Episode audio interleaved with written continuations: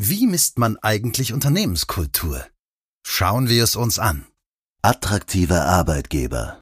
Ein Podcast von Martin Wilbers, Ihrer Beratung für Arbeitgeberattraktivität.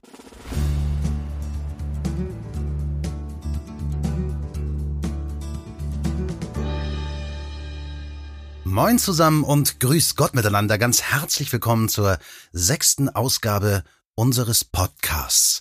Wir möchten uns in dieser Episode mit dem Thema Unternehmenskultur beschäftigen, genauer gesagt damit, wie man Unternehmenskultur insbesondere für Arbeiten im Bereich Employer Branding, aber natürlich nicht nur, messen kann.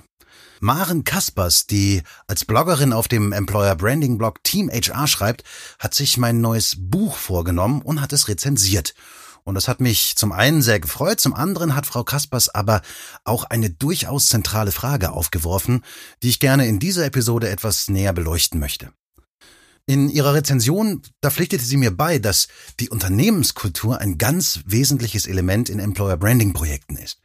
Gleichsam hat sie aber auch die Frage gestellt, wie man Unternehmenskultur messen kann. Und das ist eine ziemlich gute, weil sie eben eine wichtige Frage ist.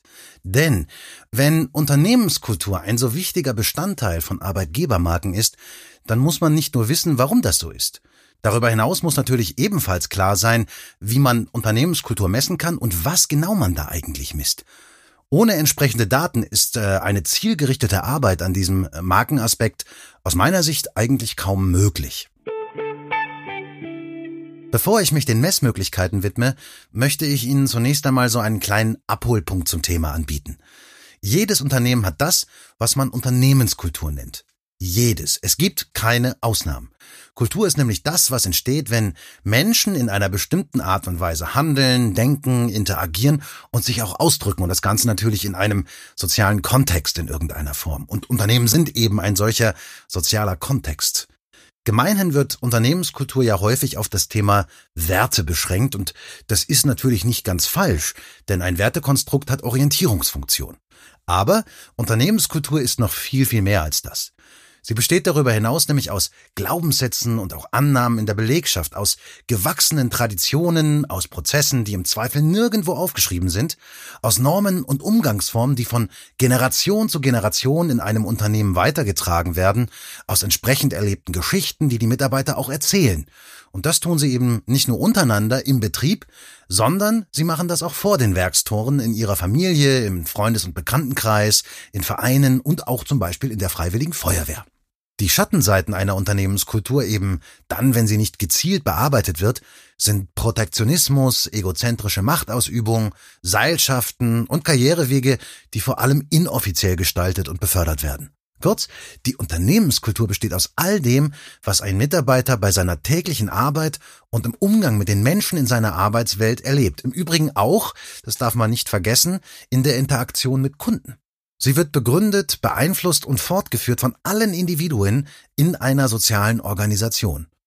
Solche Erlebnisse, die prägen die Wahrnehmung und das Bild, das ein Arbeitnehmer von seinem Arbeitgeber hat. Fragt man in Betrieben oder auch anderen Organisationen nach dem Thema Unternehmenskultur, dann erhält man nicht selten den Verweis auf Unternehmenswerte, die in den Räumen, an den Wänden hängen oder gerne mal auch im Foyer natürlich, die durchaus auch in einer Mitarbeiterbefragung abgefragt werden und die ganz offiziell natürlich auch auf der Website zu finden sind. Schaut man dann tiefer in die Belegschaft, dann lässt sich feststellen, dass dieser Anstrich, den sich die Unternehmenskultur gegeben hat, in der Realität so nur bedingt, manchmal auch überhaupt nicht zu finden ist. Die ungeschriebenen Regeln und Glaubenssätze indes, die werden meistens sehr aktiv gelebt. Schon allein aufgrund dieser Tatsache ist es total sinnvoll, Unternehmenskultur zu operationalisieren und zu messen. Genauso wie es in Sachen Arbeitgebermarke relevant ist, diesem Thema genügend Platz einzuräumen. Die Bedeutung von Unternehmenskultur für die Produktivität, die Leistungsbereitschaft und auch die Motivation von Mitarbeitern ist inzwischen in diversen Studien belegt. Wir haben eine von diesen Studien bereits im März 2018 in unserem Blog vorgestellt. Eine andere ist das OASIS-Programm der University of Michigan in Zusammenarbeit mit Hay Management Consultants aus dem Jahr 1984. Anfang 2000 ging dieses Programm an die PIMS Europe und wurde dort auch fortgeführt. Und im Kern konnte das Programm über eine mehrere Jahre andauernde und datenbasierte Forschung zeigen, dass es signifikante Zusammenhänge zwischen den Bereichen Strategie, Organisation, Kultur und Leistung eines Unternehmens gibt. Auch wenn wir heute viel intensiver über Unternehmenskultur sprechen, als wir das vielleicht noch vor einigen Jahren getan haben und als Fixpunkt meistens über neue und damit junge Generationen sprechen, war die Unternehmenskultur immer schon ein ausschlaggebender Faktor für den Erfolg eines Unternehmens. Die gibt es ja nicht erst seit heute. Äh, da gibt es zum Beispiel den Kulturguru Edgar Schein und der hat in seinen Werken schon relativ früh immer wieder genau das deutlich zeigen können. Aber mal zurück ins Hier und Jetzt. Kultur ist also als wesentlicher Ausstrahlungspunkt und Einflussfaktor auf die Wahrnehmung und Beurteilung eines Arbeitgebers wichtig. Und wenn man Unternehmenskultur nun messen möchte, dann muss man, denke ich, Folgendes berücksichtigen. Es gibt sie nicht, diese eine Unternehmenskultur. Das ist zumindest meine Meinung. Und da bin ich auch nicht ganz alleine. Stattdessen ist die Kultur eines Arbeitgebers ein Bauwerk aus verschiedenen Kulturdimensionen, die man unter anderem eben auch Subkulturen nennt. Denn Menschen sind ja sehr, sehr unterschiedlich und es ist kaum möglich, sie alle in ein einziges Kulturschema zu pressen. Aus diesem Grund bin ich riesengroßer Fan von Simon Sagenmeisters Modell des Business Culture Designs. Es ist letztlich zwar auch nur eine Vereinfachung, aber aus meiner Sicht trennscharf genug, um die Subkulturen, die sich in Unternehmen finden und dessen kulturelle Landschaft prägen, gut zu greifen und auch zu beurteilen. Bevor ich mich also daran mache, einen Blick auf das Messen von Kulturen zu werfen, möchte ich an dieser Stelle kurz empfehlen, sich mit Sagmeisters Kulturdimensionen auseinanderzusetzen. Das kann man entweder in seinem Buch tun, Business Culture Design, das kann man aber auch in meinem Buch tun, da habe ich das aufgegriffen, oder es gibt auch eine Rezension von Futur 2 und die kann man auch lesen, da wird das auch ganz gut beschrieben. Um nun Unternehmenskultur bzw. die kulturellen Ausprägungen in einem Unternehmen sichtbar zu machen, um sie also messen zu können, braucht es passende Instrumente. Am Markt gibt es verschiedene kommerzielle Werkzeuge dafür und eines davon ist der Kulturmatcher von SciQuest. Gero Hesse gibt auf seinem Blog Saatkorn dazu einen echt schönen Überblick in Form eines Interviews mit Jo Dirks. Das ist der Kopf von SciQuest. Um es an dieser Stelle etwas zu vereinfachen, der Kulturmatcher zielt stark auf den Cultural Fit von potenziellen Mitarbeitern ab und nutzt die Welt der Empirie, um eine datengestützte Beschreibung der jeweiligen Unternehmenskultur zu ermöglichen. Keine Frage, das ist jetzt wirklich sehr vereinfacht dargestellt. Aber worauf ich hinaus will, ist, dass eine sinnvolle Erfassung, Beschreibung und auch Operationalisierung von Unternehmenskultur im Grunde nur über den Einsatz von quantitativen und qualitativen Methoden der empirischen Sozialforschung möglich ist. Die allermeisten Modelle, die es zur Messung von Unternehmenskultur gibt, arbeiten auch mit diesen Grundlagen. Dabei kann man aber natürlich auch etwas einfachere, selbstgestaltete Wege nutzen, um eine solche Messung zu ermöglichen. Und zwei dieser Wege möchte ich an dieser Stelle ein bisschen näher beleuchten. Eine erste simple Form zur Erfassung des kulturellen Gerüstes eines Unternehmens ist die Verwendung von semantischen Differentialen. Das klingt jetzt komplizierter, als es eigentlich ist. Dabei werden bestimmte gegensätzliche Wortpaare gegenübergestellt und die Befragten müssen auf einer Skala angeben, in welche Richtung ihre Wahrnehmung mit Blick auf das Unternehmen eher tendiert. So ließe sich äh, mittels semantischer Differentiale zum Beispiel erfahren, ob ein Unternehmen eher als transparent oder verschlossen, als teamorientiert oder egozentrisch, veränderungsbereit oder beharrend, innovativ oder konservativ empfunden wird. Man muss aber bei der Wahl der Wortpaare natürlich echt aufpassen, dass sie tatsächlich gegenteilig ausfallen und der Wunsch Kulturausprägung entsprechend passend gewählt werden. Messbar ist Unternehmenskultur darüber hinaus in Form von Aussagen, die ganz vielfach auch in Mitarbeiterbefragungen verwendet werden und von den Befragten entsprechend bewertet werden können. Zum Beispiel die Frage danach, ob sich ein Mitarbeiter im Unternehmen gewertschätzt fühlt oder, etwas anders formuliert, ob ein Mitarbeiter der Auffassung zustimmt, dass das Unternehmen seine Arbeitnehmer wertschätzt. Auch hier müssen die Aussagen wohl formuliert werden. Also Wertschätzung zum Beispiel ist ein riesengroßes Thema in ganz vielen Kulturlandschaften und Unternehmen. Aber Wertschätzung wird nicht von jedem gleich verstanden. Während die einen damit zum Beispiel ihre Bezahlung verbinden, ist es für die anderen eher der Umgang zwischen, sagen wir mal, Führungskraft und Mitarbeiter. Befragungen wie diese müssen in ihrer Planung mit einem gewissen empirischen Sachverstand angegangen werden, aber sie sind relativ schnell umsetzbar.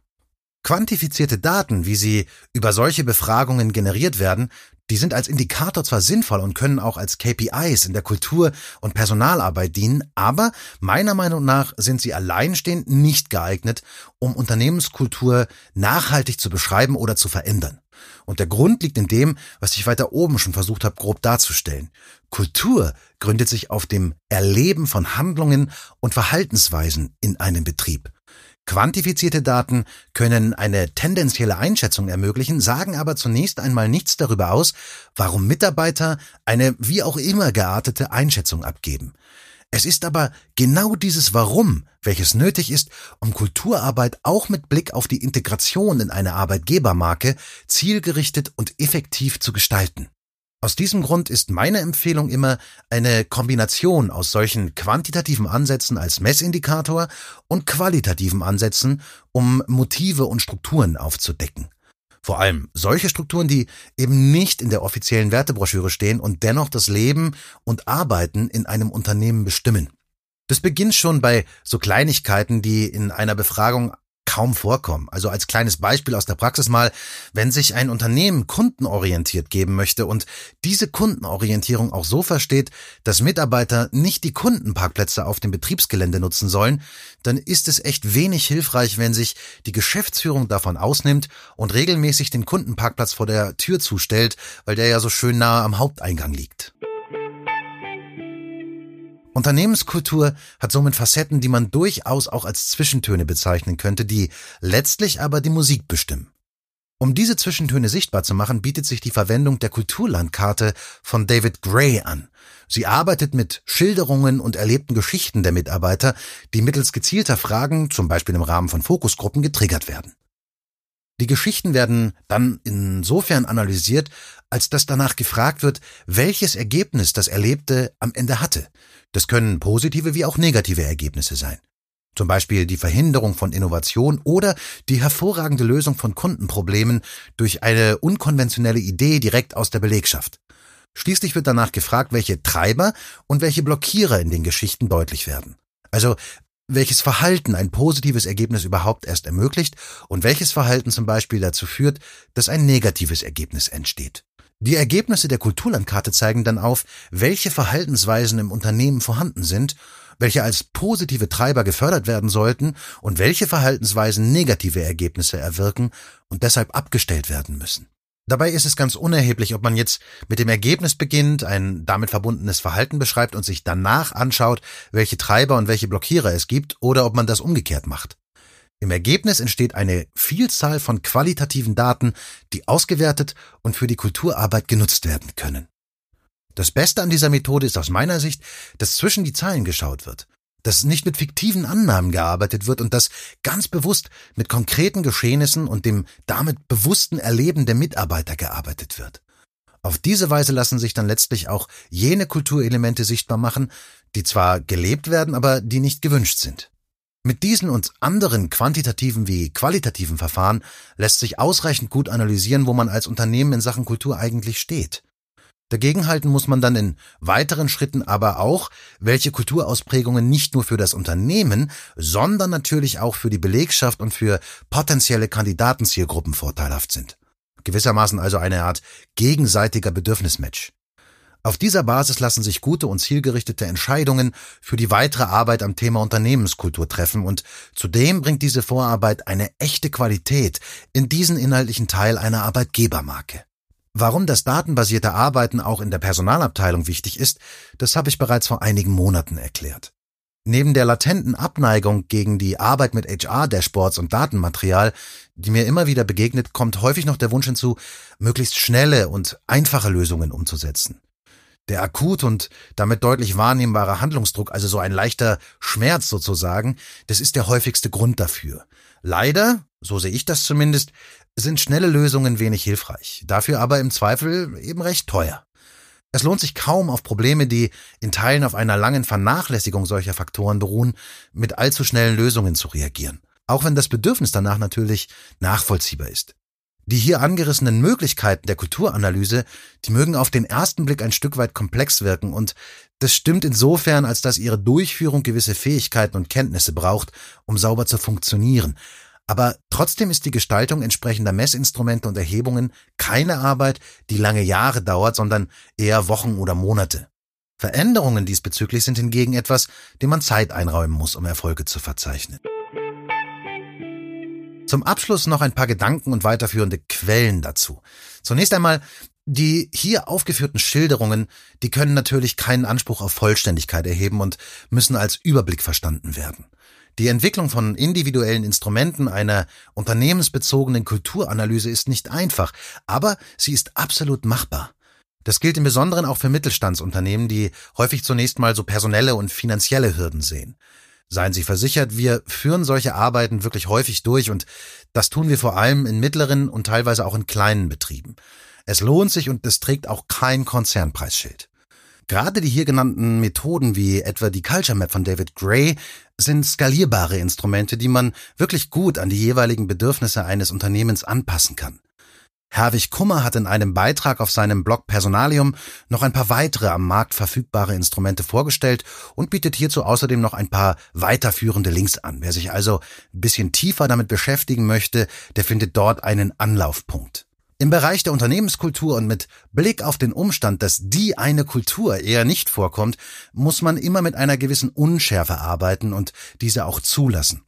Menschen sind nun einmal sehr unterschiedlich sozialisiert und bringen deshalb viele Verhaltensmuster mit, die sich nicht einfach über eine Schablone ändern lassen. Anders gesagt, egal wie gut Ihre Unternehmenskultur gestaltet und gesteuert ist, Sie werden aus Ihren Mitarbeiterinnen und Mitarbeitern keine ganz neuen Menschen machen. Aber das muss ja auch gar nicht sein. Es gilt ja vor allem an ganz entscheidenden Punkten Einfluss nehmen zu können und das ist im Kontext eines Arbeitsverhältnisses auch möglich und nicht nur für das Unternehmen, sondern auch für die Mitarbeiter hilfreich. Regeln des gemeinsamen Umgangs nämlich und des gemeinsamen Verhaltens zueinander sind sinnvoll und richtig. Aber ein Erziehungsauftrag erwächst daraus nur sehr bedingt und sollte auch nicht erster Anspruch sein. Wenn wir aber, sagen wir mal, einen gewissen Bildungsauftrag daraus machen, dann würde dieser sicherlich im Besonderen, aber eben nicht nur, für die Bereiche Ausbildung und Führung gelten. Und noch ein letzter Punkt, empirische Methoden müssen nicht nur mit einer gewissen Unschärfe leben. Darüber hinaus darf man nämlich nicht vergessen, dass es auch das Phänomen der Scheinkorrelation bei der Auswertung und Verarbeitung quantitativer Daten gibt. Und deshalb ist eine saubere Interpretation der Ergebnisse genauso wichtig wie eine möglichst valide Gestaltung der Messinstrumente. Das Messen und Analysieren von Unternehmenskultur, das halte ich für unerlässlich, wenn Arbeitgeber eine erfolgreiche Arbeitgebermarke gestalten wollen. Beides aber ist natürlich auch eine Arbeit, die entsprechende Ressourcen benötigt. Es wäre furchtbar fahrlässig zu behaupten, dass das alles einfach und ganz ohne Aufwand funktioniert. Und genau deshalb gebe ich ein solches Versprechen auch nicht ab. Vielen lieben Dank fürs Zuhören an dieser Stelle und ich hoffe, dass dieser Beitrag, dass diese Episode Sie vielleicht ein Stück weit weitergebracht hat oder vielleicht auch die ein oder andere Frage beantworten konnte. Alle hier genannten Quellen, die finden Sie in unserem Blog verlinkt, so dass Sie ganz bequem äh, einerseits natürlich das Ganze dort nachlesen können und von dort aus aber eben auch weiter surfen können, wenn Sie sich etwas weiter informieren möchten. Dazu surfen Sie einfach auf www.martinwilbers.de und Sie finden dort selbstverständlich auch Kontaktdaten zu uns und zu mir. Und ich würde mich wie immer riesig über Ihre Kommentare, Ihre Gedanken und Ihr Feedback freuen in den sozialen Netzwerken zum Beispiel oder eben über unser Kontaktformular oder rufen Sie auch gerne an. Dann können wir das Ganze auch mal persönlich unter vier Augen sozusagen besprechen. Ich würde mich freuen, auch wenn Sie das nächste Mal zur nächsten Episode wieder dabei sind. In zwei Wochen am Mittwoch versteht sich. Und bis dahin wünsche ich Ihnen eine gute Zeit. Ihr Martin Wilbers.